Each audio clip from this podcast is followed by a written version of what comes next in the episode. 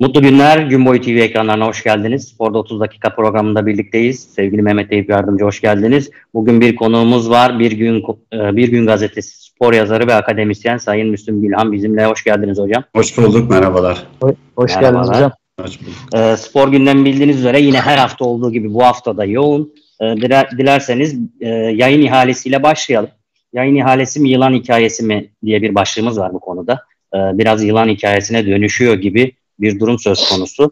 E, Türkiye Futbol Federasyonu İhale Komisyonu tarafından Şubat ayında başlatılan Süper Lig ve e, birincilik yayın ihalesi süreci devam ediyor.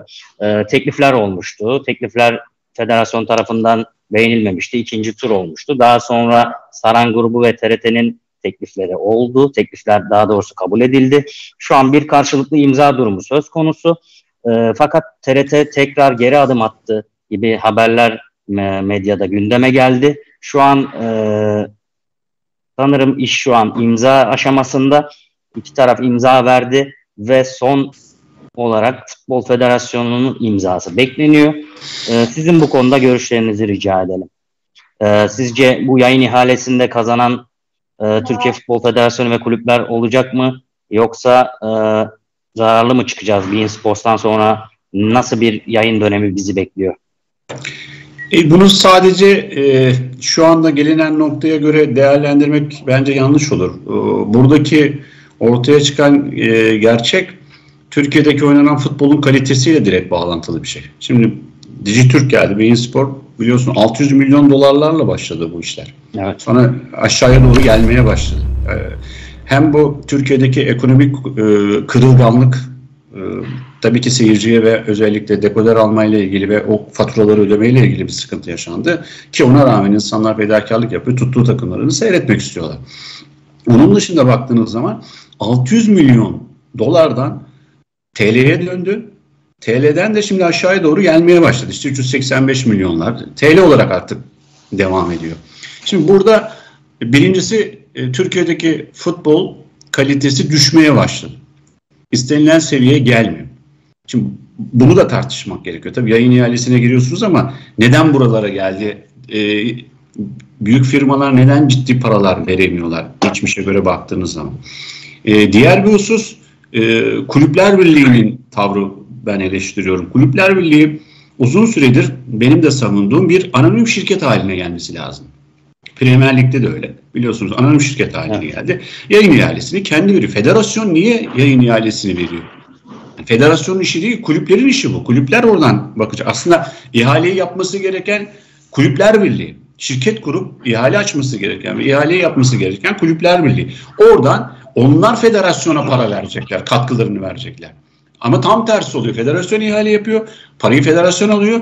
Oradan kulüplere para aktarıyor. Yani bir e, şu andaki e, dünyadaki e, endüstriden bahsediyorsa futbol alanı bir endüstriden bahsediyor. İşleyişte bizde tam tersi var. Çünkü e, dünyadaki endüstriyel yapıya baktığınız zaman futbol adına ya da spor adına baktığınız zaman tüm uluslararası ya da ulusal federasyonlar bir denetleyici görevini görüyor. Uygulayıcı görevini bütün yönetme e, e, yani tüm enstrümanlar e, kulüpler birliği ya da kulüplerin oluşturdukları şirketler tarafından yönetiliyor. Şimdi en büyük sorun buradan kaynaklanıyor. Ve hala e, siz federasyon üzerinden hareket ederseniz e, o zaman e, siyasi etkinin altında da kalırsınız. Buradan kaçamazsınız. Mecbur kalıyoruz. Çünkü federasyon seçimlerine baktığınız zaman e, %90'ı kulüpler, profesyonel kulüplerin delegelerinden oluşmasına rağmen federasyon seçimleri maalesef kendi iradelerinin dışındaki kişilerin atanmasıyla bir seçim yapılıyor. Atanan kişiyi seçiyorsunuz yani siz. Ama kendi iradesinden bir aday çıkartmıyorlar oraya. Ve kendileri yüzde doksan delege kendilerinin profesyonel kulüpleri. Bakın burada zaten bir hata var. Tamam. Ama zaten şu an elinizde böyle bir güç var. Bunu kullan. E artı şirket kuramıyorsunuz. İhaleyi kendiniz yapamıyorsunuz. E geliyor yani 600 milyonluk ihale girdiğiniz zaman biliyorsunuz siyasi irade ortaya çıktığı için o paralar geldi. E artık oraya da gelmiyorsunuz. Çünkü dolar kurdaki değişkenlikler de orayı e, ciddi şekilde zarar vermeye başladı. E ister istemez o zaman kendi iradenin dışındaki faktörlerin hareketine göre tavır almak zorunda kalıyorsun. E bu da işte TRT gidiyor, TRT çıkıyor, Saran gibi. Tamam Saran grubu belki Türkiye'de altyapı olarak kuvvetli bir grup. Hizmet de veriyor. Diğer kurumlara da hizmet veriyor. Bunu bir şey demiyorum. Net neticede bir İHA, açık ihale. Biri girecek alacak o açık ihale. Ama buradaki sonuçları basamak basamak ortaya çıkan sonuçları da çok iyi izlemek lazım bence. Evet. Ben de Müslüm hocama katılıyorum. Ee, başından beri zaten hemen hemen aynı fikirdeyiz bu konuda. Ee, maalesef Türkiye'deki kulüpler birliği yapısı bizim o e, Avrupa'daki e, gördüğümüz, özendiğimiz, istediğimiz gibi bir yapıya sahip değil. E, TFF'de özerk bir yapı değil. Yani kendi adı özerk ama maalesef siyasete göbekten bağlı. E, siyasetin, siyaset otoritetin başındaki kim varsa onun belirlediği ismin yönettiği, ona göre şekillendirdiği bir yapıya sahip. Bu yapıda e, Kulüpler Birliği'nin hiçbir şey yapamaması işin en acı tarafı. Yani sahada futbol oynayan sizsiniz. O futbol oynansın diye yapılanmaya giden, transfer yapan, her şeyin e, taşın altına elini koyan sizsiniz. Ama sizin adınıza karar veren başka birisi. Ondan sonra kalkıp da hani geçen sezonun başında hatırlarsınız dört büyük kulüp başkanı bir televizyon ekranına çıkıp bir şeylerden bahsetti. Bazı işbirliği yapmaktan, el birliği yapmaktan bahsetti ama hiçbir şey yapamazsınız. Çünkü sizin futbol dediğiniz dünyanız siyasi otorite ne derse ona bağlı.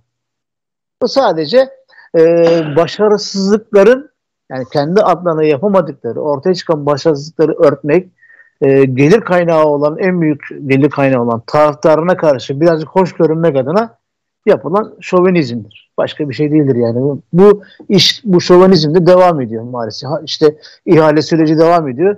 Ee, ihale sürecinin içerisinde iki tane mi dört tane temsilci var. Yani ben de Müslüm Hocam gibi e, Kulüpler Birliği'nden bir şey bekliyorum. Arkada bir tepki verin ya. Bu hani bu işin emeğini bütün yükünü biz çekiyoruz. Biz hiçbir şey karar veremiyoruz. Ah, nedir bu olayın aslı? Yani bu kadar kukla mısınız siz? Eğer ses çıkartmıyorsanız kuklasınız. Çünkü yarın öbür gün ve devlet bizim e, işte borçlarımızı örtelesin. Devlet bize bankasından kredi versin. Devlet bu krediyi yapılandırsın. Vergimizi de affetsin. Sen her şeyi devlete, siyasete bırakırsan kusura bakmayın yani siz de bu hale gelirsiniz. Kendi elimizde futbolu siyasete teslim etmiş vaziyetteyiz. Bizden futbol kalitemizin belki de yükselmeşinden Müslüm Hocam'a da katılıyorum. Bu çok derin konuşmak lazım. Hani bu ülkede futbol kalitesinin yükselmemesinin sebebi öz kaynak düzenine dönüşmemesinin sebebi eğitim, işte MHK'de hakemlerin kural sınavından sınıfta kalması. Bunların hepsi maalesef bu e, keşmekeşliğin ortaya çıkan manzarasıdır. Ve bu da e, şuna yol açıyor sanki Eyüp abi. E, Türkiye Futbol Federasyonu istediğimiz teklifi alamadık dedi. Doğru istediğin teklifi alamazsın. Çünkü ortada bir markan yok. Bir marka değeri yaratamadın. Uzun yıllardır Türkiye Futbol Federasyonu'nun Türk futbolunun marka değerini yükseltmesi konusunda bir şey yapmadığını görüyoruz. Burada e, Kulüpler Birliği'nin de bir aslında e, sadece hakem eleştirisiyle işte hakemler şöyle hakemler böyle diyerek yapmış olduğu bir e, politika var. E, bu şekilde de maalesef Türk futbolunun değeri artmıyor. Türk futbolunun değeri artmayınca, marka değeri artmayınca e, yatırımcılar yatırım yapmak istemiyor. Çünkü ortadaki mal belli yani ürün hizmet belli. Buna verilecek bedel belli. E, bu yüzden de e, kulüplerin geliri de artmıyor. Dediğiniz gibi öz kaynak düzenine dönüş zaten yok. E, bu şekilde olduğu zaman futbolumuzun kalitesi de otomatik olarak düşüyor ve sonuçta buralara kadar geliyor. Tekrar şu anda içeriden e, yayıncı arıyoruz. Şu an öyle oldu. E, ve istenilen bedellere, istenilen meblalara ulaşılamadı. E, umarız en kısa zamanda yani iş şurada e, tatlıya bağlanır. Yani hem kulüpler açısından iyi olur. Daha da iyisi biz futbol severler açısından iyi bir sözleşme imzalamasını temenni ediyorum. Sevgili Veli şu olması gerekiyor. Şimdi bugün TRT hepimizin sırtından bir dünya vergi alıyor. Yani ya eğer bu kadar benim sırtımdan vergimi alıyorsan bu işin doğrusu şu olmalı. TRT bu işin tamamen çünkü TRT'nin bir yapılanması, bir ekibi, hazır bir şeyi var, temeli var. Alacak bunu tüm halka bir şekilde yayınlatacak. Madem ki bu kadar para topladın benden, bunun karşılığında vermek zorundasın.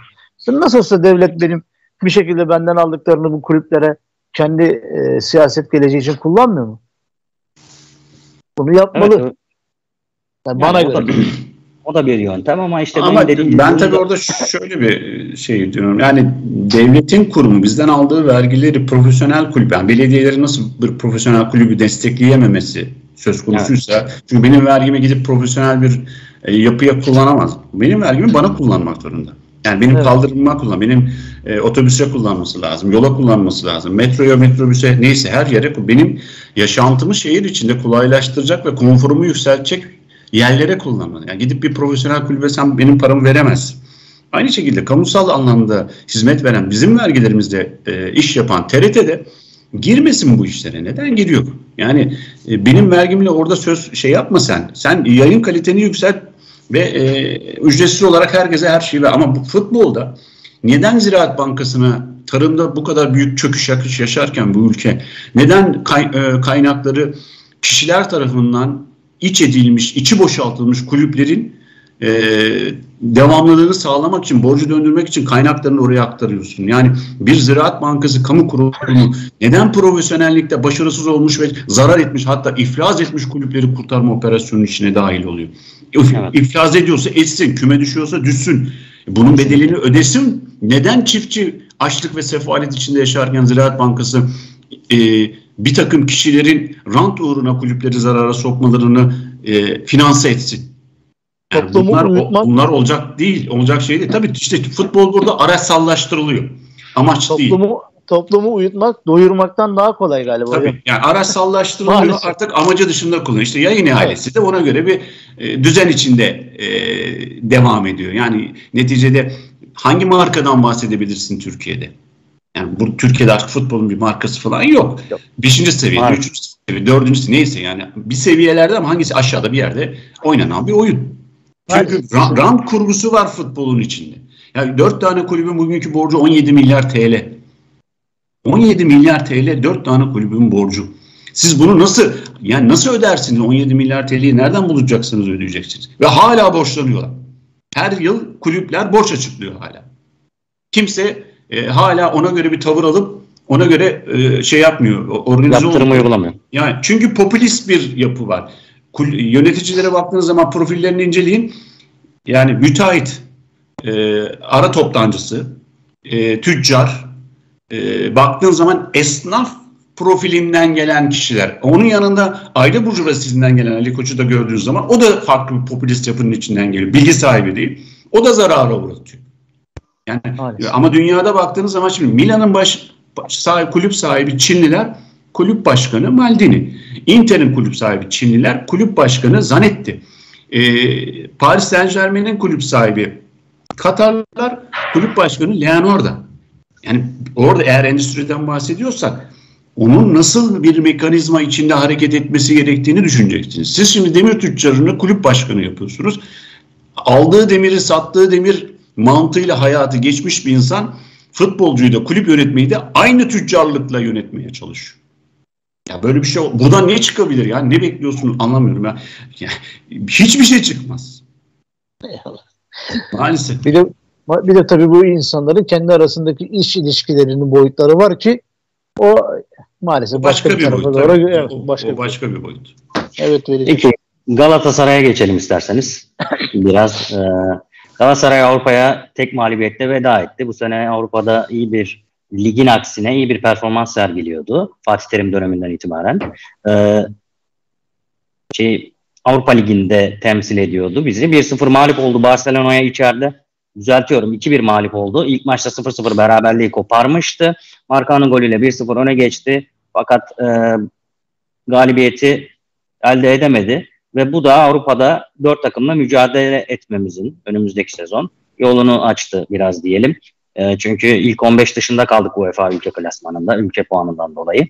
E, bu, bu sene yine 18 puanla en fazla katkıyı yapan e, Galatasaray olmasına rağmen ee, önümüzdeki sezon Şampiyonlar Ligi'ne bir takım göndereceğiz. UEFA Konferans Ligi'ne de üç takım göndereceğiz. Şampiyonlar Ligi'nden düşecek olan takım olursa UEFA Ligi'ne geçecek. Ee, durum böyle. Siz neler düşünürsünüz bu durum hakkında? Ee, şimdi Galatasaray'dan başlarsak e, Galatasaray'ın takımının organize ediliş şekli, kuruluş şekli sene başında e, sıkıntılı oldu. Çünkü Galatasaray'ın en önemli sorunlarından biri e, orta sahada yüksek dinamikte oynayabilecek bir altı numara sorunu yaşadı. Hala da yaşıyor bunu. En büyük problemi buydu. E, fakat en büyük kazancı tabii Muslera'nın sakatlanıp kaleci problemini e, hiç tartışmıyorum. Yani orada çok ciddi şekilde puanlar kaybetti ve mağlubiyetler yaşadı. E, diğer bir avantajı ise belki hiçbir kulüpte olmayan geçen sene e, Beşiktaş'ta vardı.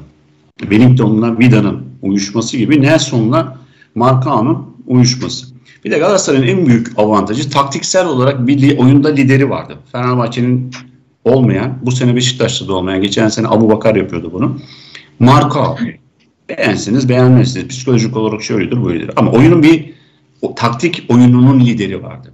Takımı çok güzel oynatıyordu. Bölgeye çıkartıyordu. Ne, hangi bölgede kalması gerektiğini organize ediyordu. Takım onu dinliyordu. Ve en büyük e, sorunu da böyle hallediyor. İki tane 8 numarayı e, 6 numara mevkiine koydular. Taylan'la Berkay'ı.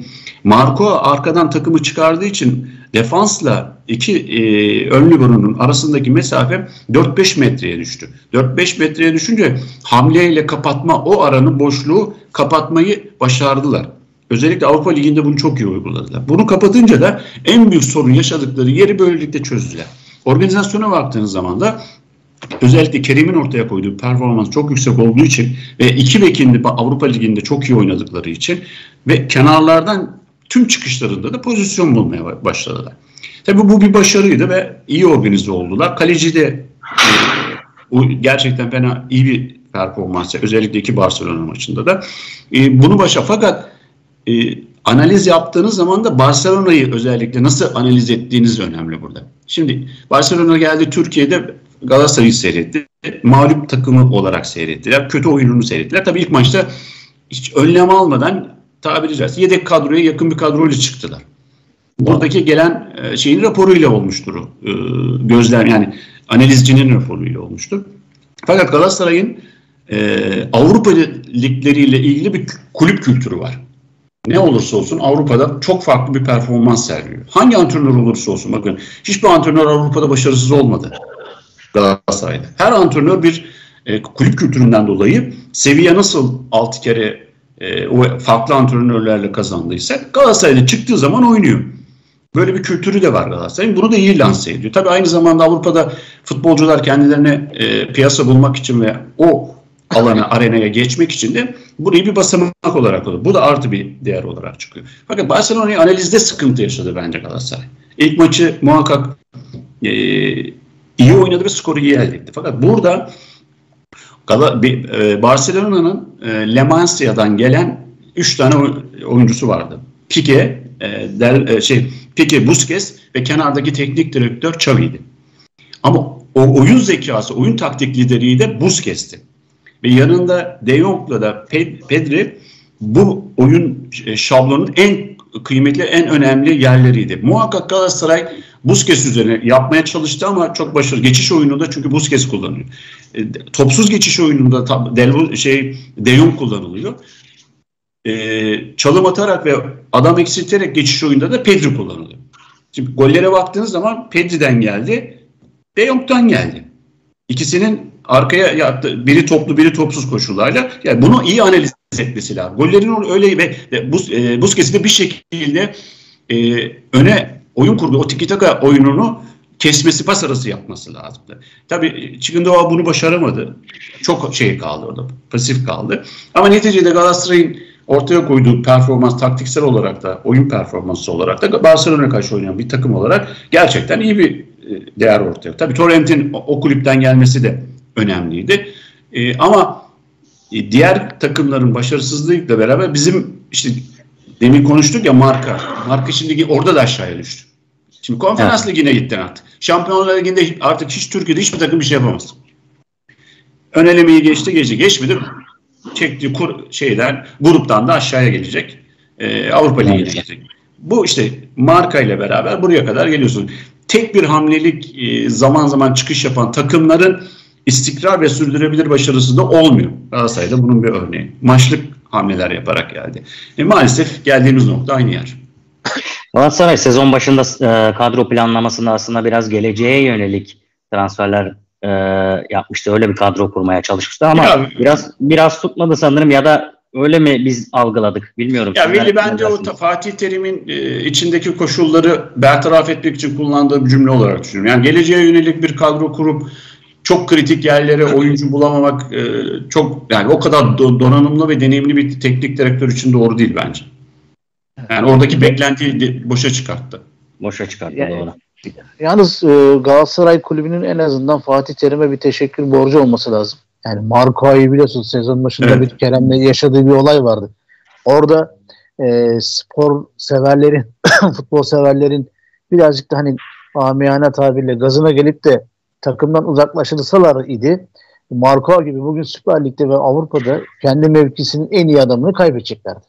Belki de yarın öbür gün Galatasaray'ın Avrupa'ya transfer edeceği, para kazanacağı en iyi futbolcusunu kaybedeceklerdi. Fatih Terim orada tecrübesini kullanarak bu olayı bir şekilde kendinde ön planda tutup taraftarla yönetim arasında girdi. Olayı barıştırdı. Marco gibi bir değerin kulüpte kalmasını sağladık. İşte Avrupa'da da e, Müslüm Hocam'ın dediği gibi hakikaten Galatasaray'ın bir Avrupa'da futbol kültürü var. Bu kulüp kültürüdür.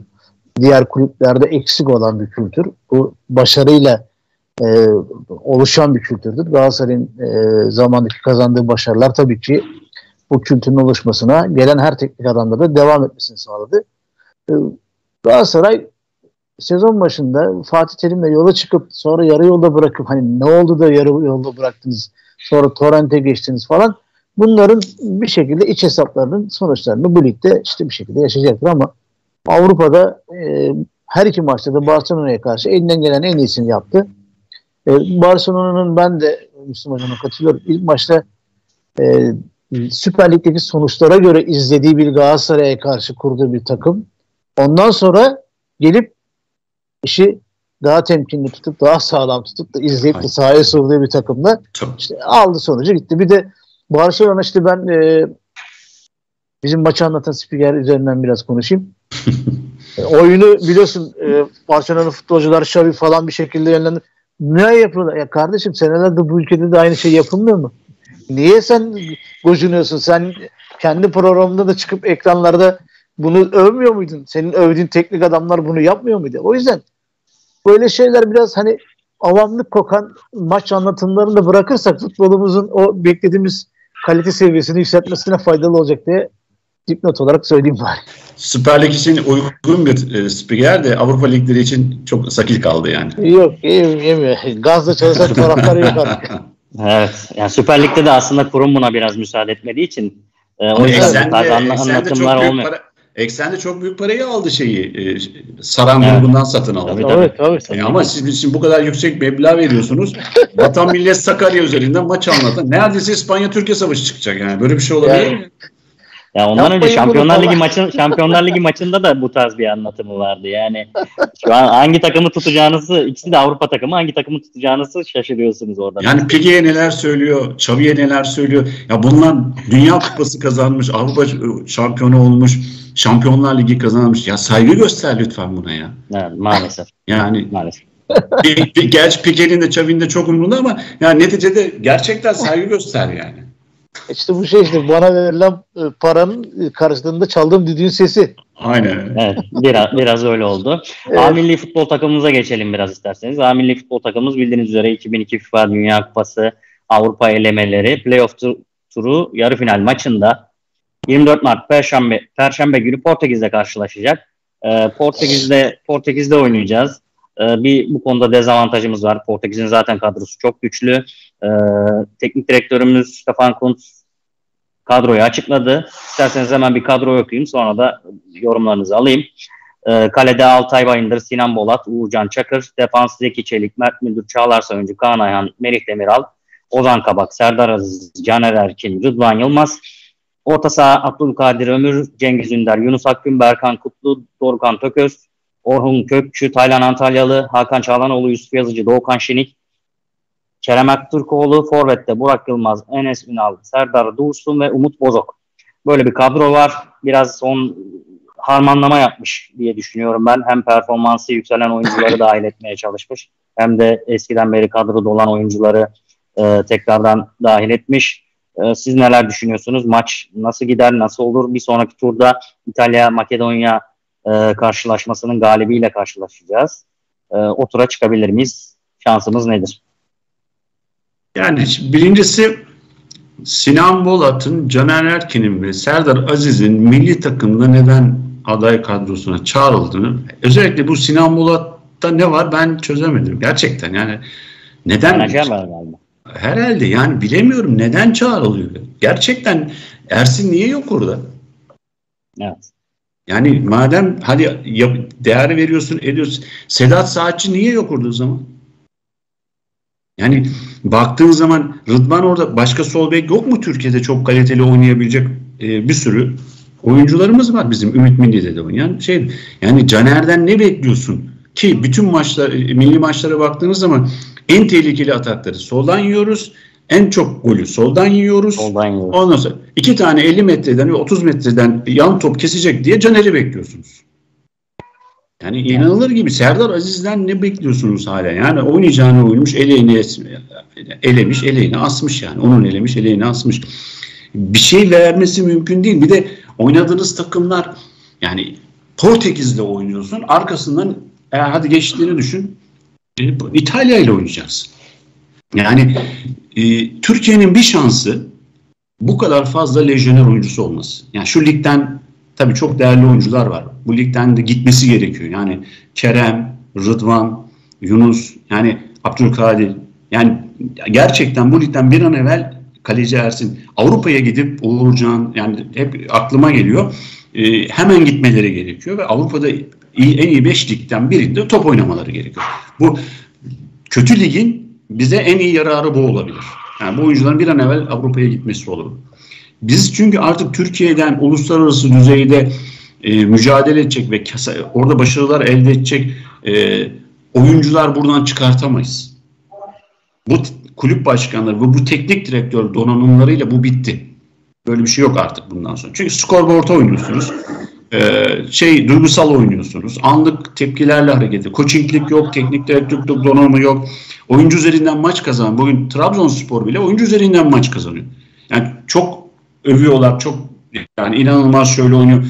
Hayır orada üç tane adamı çıkartın. Bakayesas ve Vakayeme e, Hamsik'i çıkarın oradan.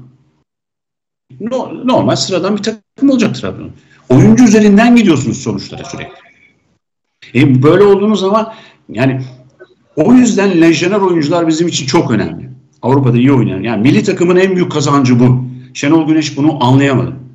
Bunun üzerinden gidemedi. Ben e, Avrupa Şampiyonası'na e, milli takım giderken şu cümleyi e, Sports TV'de yorum yaptım bütün Avrupa Şampiyonası boyunca. Şu cümleyi kurmuştum başlama. Bu futbolcuların değil Şenol Güneş'in turnuvasıdır. Ya coachinglik ve do, teknik direktörlük donanımları e, takımı yakalar. Bak takımın üstüne çıkması mümkün değil. Takımı yakalar ya da aşağıda kalır başarısızlığa neden olur. Yani başka alternatifi yok mu? Bu kadar 5 tane en iyi ligde oynuyorsunuz ve dünyanın en iyi antrenörleri diyebileceğiniz liste sıralasanız 50, 50 kişi de o liglerde antrenör yapıyor. Antrenörlük yapıyor. Ve bunlarla çalışıyorsunuz. Buraya geliyorsunuz. Şenol Güneş'le çalışıyorsunuz. Ama ortaya bir değer çıkartamıyor. Futbolcular tedirgin oluyor. Şimdi Kunz'la çalışıyorsunuz. Ha, Kunz Alman milli takımdan e, Ümit milli takımında çalışmış. Gelmiş. Buraya kadar geldim. Fakat yani o arenada tecrübe ve coachinglik geçerlidir. Bakın teknik direktörlükten ziyade tecrübe ve coachinglik geçerlidir. Çünkü siz e, bir hafta içinde üç gün beraber olduğunuz bir takımla maç yapacaksınız. Beraber değilsiniz. Daha evvel tanıdığınız, bildiğiniz takımı topluyorsunuz. Sadece taktik çalışıyorsunuz. O taktikle beraber maça çıkıyorsunuz. Maçta da coaching yapıyorsunuz.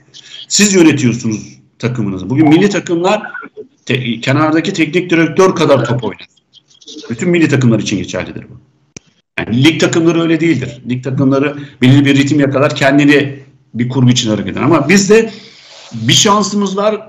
Yani Portekiz maçını ben çok fazla umutsuz olarak görmüyorum. Çok açık söyleyeyim. Doğru kadro, doğru yapılanma ve doğru özellikle savunmada set oyunu bizim en büyük sorunumuz. İkinci bölgede kurduğumuz set oyununun karşılığında üçüncü bölge ve hücuma çıkış geçiş oyununu oynayamıyoruz. Şeyde e, Avrupa Şampiyonası'nda bu çok net göründü. Kimin üzerinden nasıl çıkacağımızı bilmiyoruz. Nasıl organize olacağımızı bilmiyoruz. Yani bizim en büyük sorunumuz bu. Eğer biz o kadar kaliteli kadroyu Kunst yapar mı, başarır mı, başaramaz mı bilemem. Portekiz bunu yapıyor. İtalya bunu yapıyor. Portekiz'in oyuncu kalitesi ve milli takımdaki şeyi sorunları onların da coaching problemleri var. Bireysel becerileri çok yüksek olduğu için çok üst düzeyde takımlarda top oynadıkları için başarı kazanırlar. İyi sonuçlar alıyor. Ama bize geldiğiniz zaman bizim kenarda sorun aynı zamanda bizim milli takımın bir ekolü, kültürü yok. Yani oyuncular üzerinden hareket edeceğiz. O oyuncular üzerinden kimi nasıl, hangi bölgede geçişte kullanacağız? Bütün sorun burada bizim için. Peki çok teşekkür ediyoruz. Eyüp Yardımcı sizin de yorumunuz varsa alalım. Yavaş yavaş programı kapatalım. Süremizin sonuna doğru yaklaştık. Sadece şunu söylemek istiyorum. Ee, Kurs ile birlikte Şenol Güneş'teki kaybettiğimiz o demin de hocamın üstüne basa basa söyledik koçluk vazifesini sistemle bir şekilde birleştirdiğini gördük. O Alman disiplini altında bizim ülkemizdeki zaten kulüplerin de en büyük eksikliği bu. Mesela bu kadar milyon dolarlık takımlar yaratıp da bir e, takımları psikolojik anlamda destekleyecek profesyonel ekiplerin olmaması da zaten bugünkü kalitenin düşüklüğüdür. Bunu maalesef hiçbir kulübümüz yapmıyor. Bu milli takımlarda da teknik adamın üzerine kalan bir görev. E Şenol Güneş bunu yapamadı. Stefan Kuntz ilk devresinde bunu başardı. Bizim kaybettiğimiz ümitleri ateşleyerek buraya getirdi. Ben e, eğer bu Portekiz maçını atlatır isek e, tabii ki İtalya'ya karşı büyük bir olasılıkla daha sert bir oyunu hazırlıklı bir takım olarak e, yola devam düşünüyorum. Onun dışında milli takıma başarılar. Teşekkür ediyoruz. Biz de milli takıma başarılarımızı dileyelim. Ee, Müslüm Bey çok teşekkür ediyoruz yayınımıza katıldığınız için. Ben teşekkür ederim. Çok güzeldi. Teşekkür ederim. Önümüzdeki dönemlerde yine e, tekrar buluş buluşuruz. Stüdyoda buluşalım inşallah. Umarım. Evet evet. Havalar düzelsin stüdyoda buluşuruz. Evet. İnşallah. E, Spor'da 30 dakika programında birlikteydik. Önümüzdeki hafta yine gün boyu TV ekranlarında birlikte olacağız. Hoşçakalın. Mutlu hafta sonları. Sağ olun.